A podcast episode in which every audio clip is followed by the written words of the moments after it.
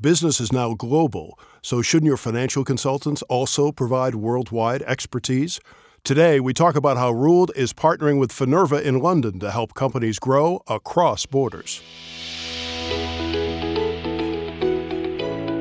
Welcome back to another edition of the Angel Nest, where real angel investors and entrepreneurs partner to build great companies. I'm David Hemenway. I'm a five time founder and now an active angel investor. And this is another of our continuing series of partnership podcasts with Johnnie Walker of Rooled, outsourced CFO accounting and consulting services. Rooled are the startup finance experts, and this group of programs is examining the state of the startup world, including the importance of financial reporting and how Rooled has helped their clients to achieve their goals and financial success. Welcome back, Johnnie. Thanks for joining us. Thank you very much, David. Great to be here again. We're also joined today by Adam Brody of Finerva and Richard Little, a leading angel investor in the UK and chairman of OneID, a digital identity platform that exclusively uses outsourced accounting and CFO services. And they're one of the UK's most prominent up and coming financial companies. Welcome, gentlemen. Thanks for joining us today on the Angel Nest. Thank you, David. Hi, Johnnie. Pleasure to be here. Thank you for inviting us. And the same from me. Johnnie, how did you and Adam start collaborating? Uh, and what kind of opportunities have developed as a result? So I think uh, originally Adam and I connected uh, when there was a client of his, uh, Grippable, that was expanding to the uh, to United States, and so uh, they were looking for some finance and accounting support in the country here. Uh, so we made contact and we started working with that with that client.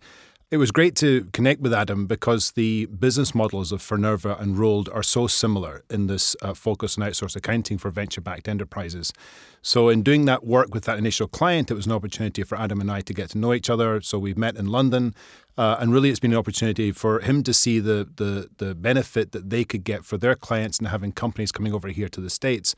And for us, it's been about that reconnect back into the UK and seeing and helping companies that really expand. So it's been a wonderful uh, opportunity. I'm looking forward to a lot more partnership from here. So, Adam and Richard, it sounds like you two have worked out a formula for mutual success. Tell us how it happened. Um, so originally, I met uh, the founder of OneID, uh, Rob Kotlarts, uh, I think probably four or five years ago, and we we did a, a small project for the company. And uh, more recently, they got back in touch and they were looking for some uh, CFO support, and they were um, happy to to outsource it. And uh, I met the the CEO, I met Richard, and a couple of other members of the team uh, outlined how we worked, and I think the the chemistry felt good, and uh, you know, OneID for for for us matches up with uh, the ambitions and the values of the clients that we look for. We we we want to work with companies that are aiming big, and they are typically um, uh, they typically have equity investors, high net worth angel investors, some venture capitalists as well. So, Richard, for angels, the bar is always high in terms of wanting to know what the numbers are and, and that they can be trusted. So, uh, your endorsement says a lot indeed about uh, this whole concept of outsourced accounting. Yes. Um, and let me give uh, the, uh, the other side of the background to this. Um, we've ended up, obviously, we didn't know where we were when we started. We ended up as one of the larger uh, angel backed businesses in the UK. Um, over the last four years, we've attracted uh, nearly 200 angel investors, and we've raised more than 10 million pounds, um, which is an unusual, certainly for the UK market, is an unusual amount to raise from individual angel investors. Um, we had a CFO among our founder group, um, but a year into the project, uh, he needed to retire on sort of health and Actually, he had an exit from another company that uh, helped him uh, uh, do that. And he introduced me to Adam, um, who he'd been using, I think, just for very relatively minor outsourced services because Adam had a team under him. And uh, yeah, we saw the way forward for Adam to basically take over the entire function. Um, and now we, he's managing our payables, our receivables, and has taken over the not inconsiderable burden of all of the angel interactions that we need in almost constant fundraising that we've been doing. So, is this a better and more efficient solution to the accounting needs for some of your startups? Well, the issue with startups is that their accounting needs are quite extreme, but also extraordinarily volatile. Um, we're pitching angels with our story, and some of them just sign, they, they see a headline and like it. A lot of them really do dig deep and managing that effectively. If you're dealing with a VC putting in 5 million, you've got time to spare to give him the attention he needs. But angel investors who are putting in 50 or 100,000 pounds, your interactions with them can be just as critical, but you can't afford to spend a lot of time on it. So we occasionally need very senior support from someone who can characterize a position and convey it with authority. Other times, we just suddenly get a flood of invoices at the end of a quarter or to pay or to, to chase. Uh, and, and, we end up with um, relatively low um, risk activities that are needed. Difficult to get that from the same man in the same month or the same woman in the same month in a, in a full time role. So we found that by basically sharing Adam and his team with a few other startups like us, we get access to a much wider range of services before we can afford to put a sort of five or six man team in place. I was just going to comment actually. I think, Richard, that's probably the, the most succinct and, and best description uh, of the nature of accounting and startups I've heard. The, the two words of extreme uh, and then volatile. And I think in extreme, you've got this need for startups to be very compliant because they're reporting against investor obligations, and there's a lot of focus on the accuracy of the accounting, and volatile at the same time because the month to month just changes rapidly. And that's a real, I think it's a fantastic way to characterize the market that we, that we target. And Johnnie and Adam, I'd love to hear the differences between the U.S. market and the UK market? Is is one side adopting outsourced accounting faster than the other, and, and why do you think that is? I'll kick off, but I'll, hand over to Adam pretty quickly. I think the in the in the US, it, it I'd call it a fairly established trend. I think the vast majority of startups are actually outsourcing. Uh, who they who and what they outsource to, I think, does vary, and so you've got uh, a relatively you know well established industry of companies that do this outsourcing, and it really is a question of who is doing the most reliable job, the most accurate job, etc. So I think it is quite well established here. But Adam, I'd, I'd, love to, you know, being being from Scotland myself, I think hearing the UK view here is is really uh, of great great interest. Yeah, I was just thinking. I guess um, if the if the UK was ahead of the US, we'd still have Johnnie this side of the pond. But um, um, but no, I think look, you know, the the, the US is uh, uh, is a far bigger market, of course, than than the UK.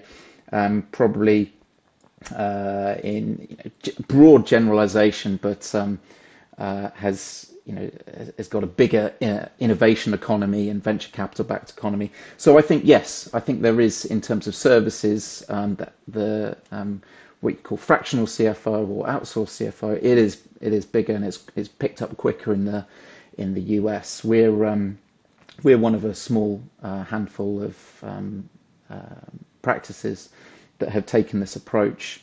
And um, you know, as Richard articulated, it, that's because we focus on a particular audience, and that's the, the angel and venture capital backed businesses, and they have highly sophisticated professional investors very, very early on in in the development of the company, and um, that's you know, so that the needs are, are more complex, and they can um, get the you know senior and uh, strategic support at a, a, fraction of the cost of hiring someone full time who they don't need.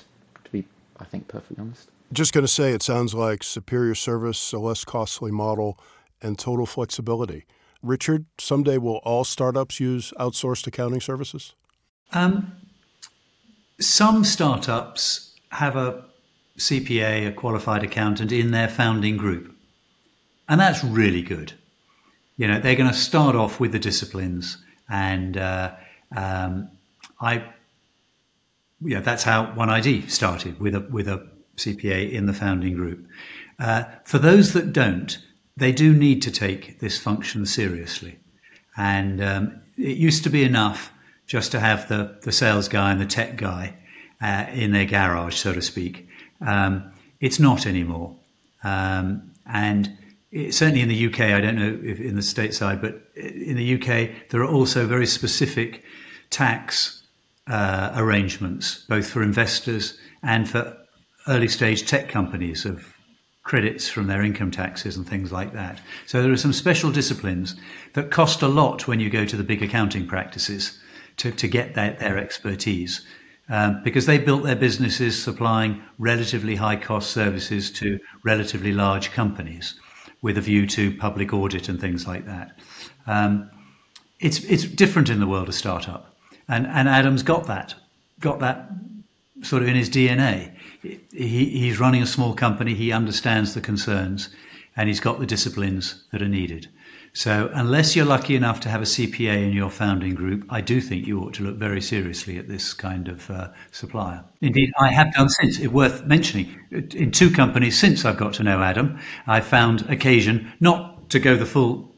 Uh, the full way that uh, One ID has gone, but but I've got two other companies who have dipped in and might well take further advantage of, of Adam's services as, as they develop.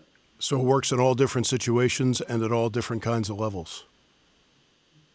I think particularly in that stage before, I mean, and a, you don't want a fully qualified uh, chief financial officer unless he's got some staff to administer. You don't want him to be sticking the invoices into the envelopes, metaphorically speaking. I know we all do it online now.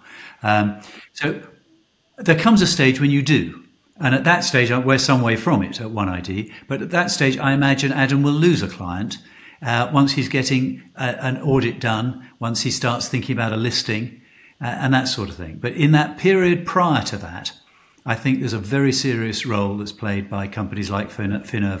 I because I was sort of introduced directly, I've never scoured the market. Adam mention there's others in the field. We've never never sought to look at them because uh, um, you know he's hit the ground running, and we're doing pretty well with the, the services we're consuming. Quite an endorsement. I, I don't know about I don't know about you, Johnnie, but I I think um, I mean Richard mentions if the company goes for IPO or you know gets to I, I don't know Series H or, or, or whatever, not one ID, but uh, um, uh, a client. But I see that as success if they've hired internally full time team. We've we've helped them get from um, you know startup to uh, to established scale up.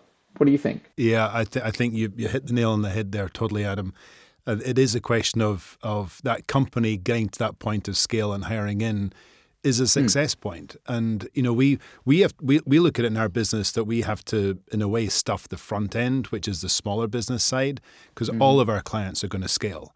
And so we've got to find companies early. We've got to find them at the point where we can really establish the right accounting at a point before frankly, they can often make a mess of things. And so you want to get there in, in lean and quick and easy at the start and then scale with them. And then, then it becomes a question of having built the right relationships and the, you know, the business partnerships, frankly, at the point that the client, in a way, churns. You, you continue on that relationship side. And successful companies often throw up many other uh, founders that happen as a result. And the degree to which we get next clients from the founders of the companies that were successful as before, that's just um, it's testament to the quality of the services. So I think I think that is a success case for Definite. I think you're totally right, Adam. All right, Johnnie Walker from Rooled, Richard Little, and Adam Brody from Finerva. Thank you very much for joining us today to talk about how startups are revolutionizing finance and accounting. Appreciate it. Thank you, David. Good to meet you. Pleasure, David. Thank you very much, both. You can find contact information for our guest today at our website, theangelnest.com, where you can also reach me. If you know of a company or an exciting opportunity we should talk about, I'd love to hear from you. My email is david at theangelnest.com. I'm David Hemenway. We produce The Angel Nest with help from David Neuhoff at the beautiful Art Deco Film Center building just west of Times Square in New York. Thanks for listening, and here's hoping my fellow angels and the founders they support find their next great venture. So long until next time.